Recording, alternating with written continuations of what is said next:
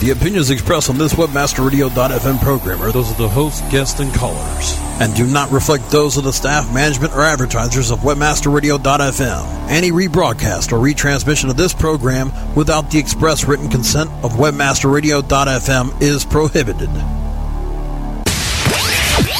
Your web search is over. It's time to release your mouse, turn your speakers way up, and hang on to your hard drive as the SEO rock stars log on to rock the net right out of the stratosphere. Prepare to optimize your Tuesday evening, jamming and spamming with the always highly ranked SEO rock stars. Guaranteed to be a night filled with great memory.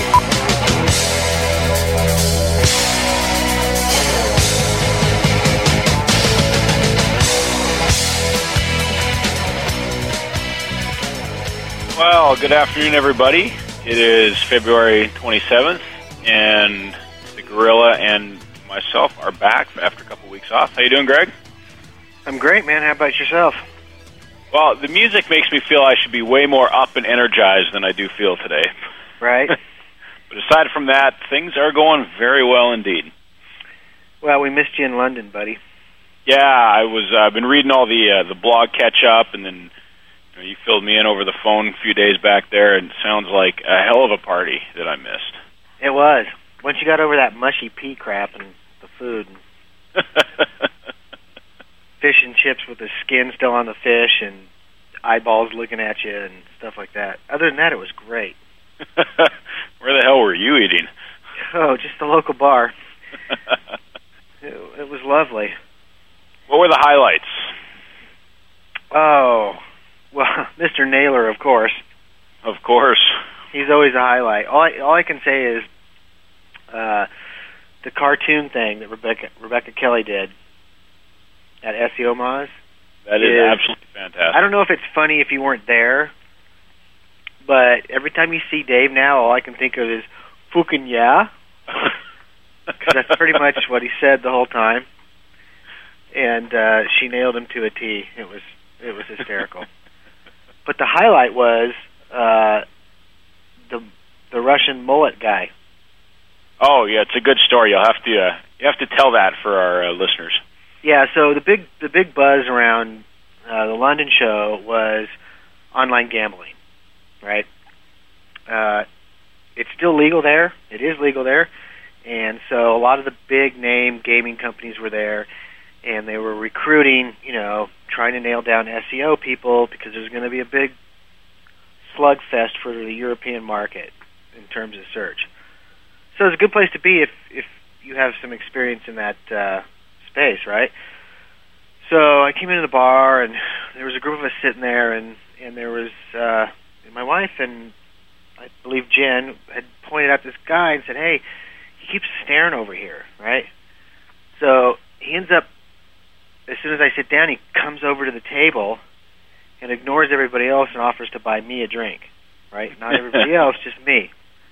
So rule number one, he's already pissed off my wife, right? and he's a Russian guy. He's kind of got a mullet, and and uh, he's talking like he's kind of a Russian mobster. Basically, he starts offering me buckets full of cash to do SEO for the company he represents, who I'm not going to mention because this is totally not their fault. so we're sitting there, just kind of he's, he's kind of annoying. We're entertaining him, and we're sitting there, and he's it was almost like a Borat thing, right? He's got the accent going, and he's really kind of being so rude and obnoxious that we honestly thought there was cameras filming this guy. so in the process of offering me, I think it got up to three hundred thousand pounds a month. Of that. I'll break any non non-disclosure non-compete agreement for three hundred thousand pounds a month. So, uh, but in the course of that, he also mentioned that um, you know if I came and hung out with him in the country where he's from, along with the cash, he'd hook me up with drugs and hookers. And he said that in front of my wife. That's the perfect sales pitch in front of. Yeah, and I kind of told him at that point, dude, you probably just shut yourself in the foot right there, because see, that's my wife, and I'm pretty sure she's not cool with me taking on gigs that involve drugs and hookers. so you know, I, I ran to the bathroom, within in the lobby of the um, the place we were at, they had these little Vespa, the scooters things, like for just on display, and they were roped off at the thing saying, "Please don't sit there, touch them." I come back from the bathroom, Russian guy's sitting on them, security's around, and he's saying, "How much? How much? I buy. How much?" When he's trying to whip out money, try to buy one of the scooters. Then it progressed, and there was arm wrestling in the bar with big Nordic men that could kick his ass, beat him five, six times in a row. and then the best was he started talking to Dave Naylor, like, "Who are you? You're a nobody. I don't know who you are." And Dave ends up getting him to say who he worked for. And Dave said, "Oh, I know your SEO guy." Russian guys, "No, you don't." And Dave's like, "Yeah, ring him up." Guy gets out a cell phone, calls him up, says, "Hey, there's some guy here wants to talk to you." And he hands the phone to Dave, and the person on the other end says, "Hey, who's this?" "Oh, this is Dave Naylor." "Hey, Dave, how's it going?" This guy used to work for Dave. So now Mullet Man's really screwed. So, in the end, the whole accounting of the whole thing got back to his employer, and he is no longer employed with that company. So, good thing he didn't buy the Vespa then. Good thing you didn't buy the best one. I'm still waiting for my suitcase full of uh, cash to show up at the door. but you know, the, the the moral of that story is always assume whoever you're talking to knows everybody there is to know in this business It's really the safest bet at a conference. And then you won't make mistakes like that. And if you're talking to Dave Naylor and you don't know you're talking to Dave Naylor, you're probably an idiot. Especially in London, in the UK, where you know that's kind of his stomping ground, right? So it's hometown. It's hometown. Yeah, it was it was very funny, but it besides that guy, there was a lot of big name gaming places out there looking, and that's kind of the big rage for the UK.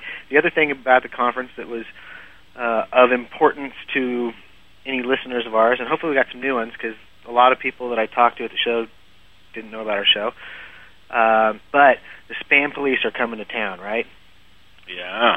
So there were some representatives of Google there whose purpose was to get a handle on what's going on because they're coming to town and they're going to clean things up, right? And the, the funny thing was is people that attended this conference were very much kind of 1998. You know, there was a lot of travel, real estate, gaming, you know, the kind of thing. And a lot of the stuff that I saw examples of was just some hardcore, old-fashioned spamming and jamming. And the looks on their face when I said, "Hey, you guys, get ready because pretty soon you're going to deal with all the same kind of filtering we do over here in the states." They've had it way too good for way too long. Oh yeah, and and you know so I've kind of got a kick out of the fact that their their deal is going to come to an end. Which now, ironically, means that U.S.-based SEOs are kind of in demand over there. Good time to open a European office. Damn straight. So, who knows? That could be in the future. But uh, it was a great time, and we missed you sorely. Uh, I was uh, I was feeling very left out. We I almost tried to call you from Paris, but I know it didn't work out for you though. You couldn't. It's uh, that damn extra code thing, and I couldn't just push the button that says Oilman on my phone. I had to actually memorize the number and then redial it by hand with three extra digits. And every time I tried to do that, I just was not in a mental state to actually make that happen. But we definitely thought about you. Had a good. Oh, time. much appreciated. My name even came up in the comic strip. So I felt, uh, it did it felt and like I was felt like I was missed. I'll be at the next one, guaranteed. Absolutely. So that was that was about the gist of that. Um, and now I come home and it's all about this contest thing again.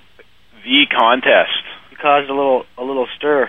So last time we had the show, if everybody remembers, Todd said that he was going to enter the Dave Pasternack contest. And I did. did. And you did quite well took number one there. So apparently, you and I are working on opposite sides of the fence. I, I don't really understand that whole thing.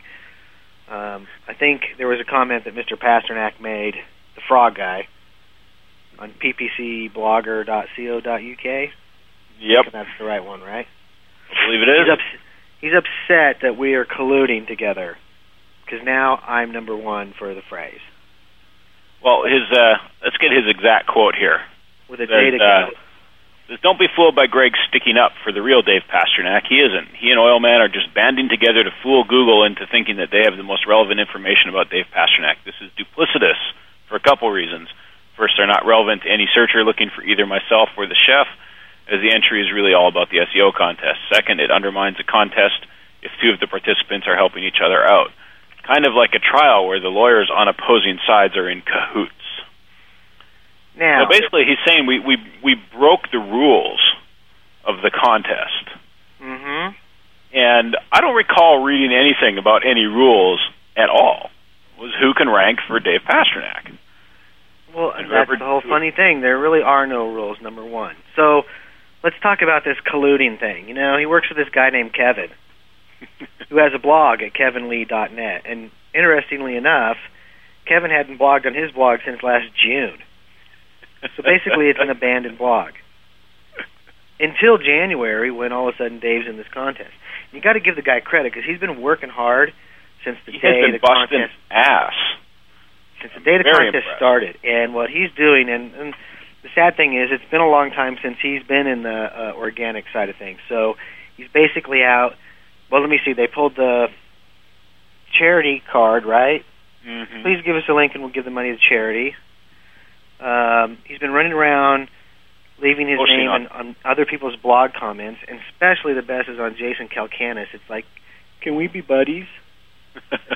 because Jason's the only guy we hate more than him, maybe. But so you know, he's just trying to drop his link everywhere. He made two another version of his bio page. He's putting a lot of good old fashioned webmaster Google guidelines work, right? well, and that's and that's that's the ticket right there. Old fashioned. And when everything's said and Old school. done, I entered the contest eight days before it ended, and almost predicted to the exact moment that I would become number one. And I spent about ten minutes total time on that. So Oh, and here's so here's the thing. So so Dave's running around doing some some decent old fashioned SEO, and Right. good for him. Uh, a little bit rusty, but he's he's done fairly well for it. And we get called out for breaking ru- rules and colluding together, when really the cahoots part of this was just a little more advanced SEO than he's doing. it was just a bit more clever. And here's the bottom line: it's just okay. I just have a better understanding of how everything works, and that's what I get paid for, right? There, there's there's that, and I will never argue that fact. There's also the fact that clearly either one of our blogs alone just is simply more authoritative than didit.com. because they never got on the 2.0 bandwagon and they're not inter- they're not part of the community. Maybe that's because they're always bad mouthing the community as a whole. So that's a very good point. Number one is uh, his little individual bio page on a static flash based site that you have to sign an NDA before you can even get in and look at, which is another stupid thing, but whatever.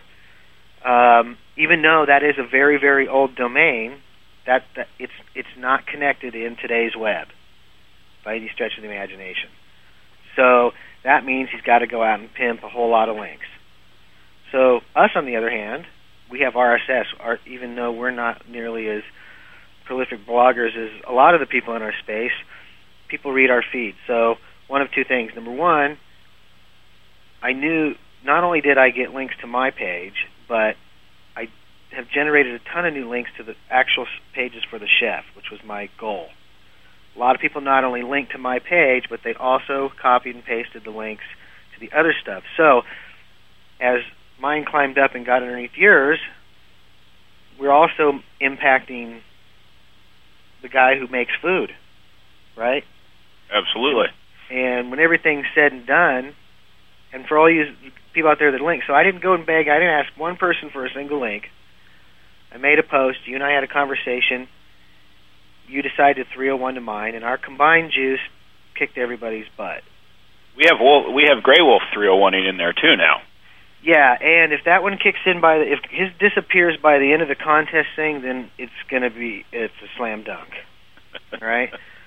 So, and on top of that, the page is still getting more and more regular links because it was different than you know. It, I didn't just copy his bio page.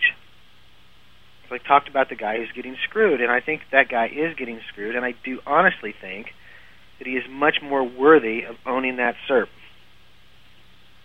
because he's an up and coming guy. He works hard. He doesn't talk out his ass. He doesn't do stupid stuff. And he doesn't go around spitting on all the other chefs in his industry, right? Well, and uh, aside from that, I mean, if if you go out there and grab a million people and ask them who Dave Pasternack is, you probably get some people that go, "Oh, I think he's a chef. I've heard that name."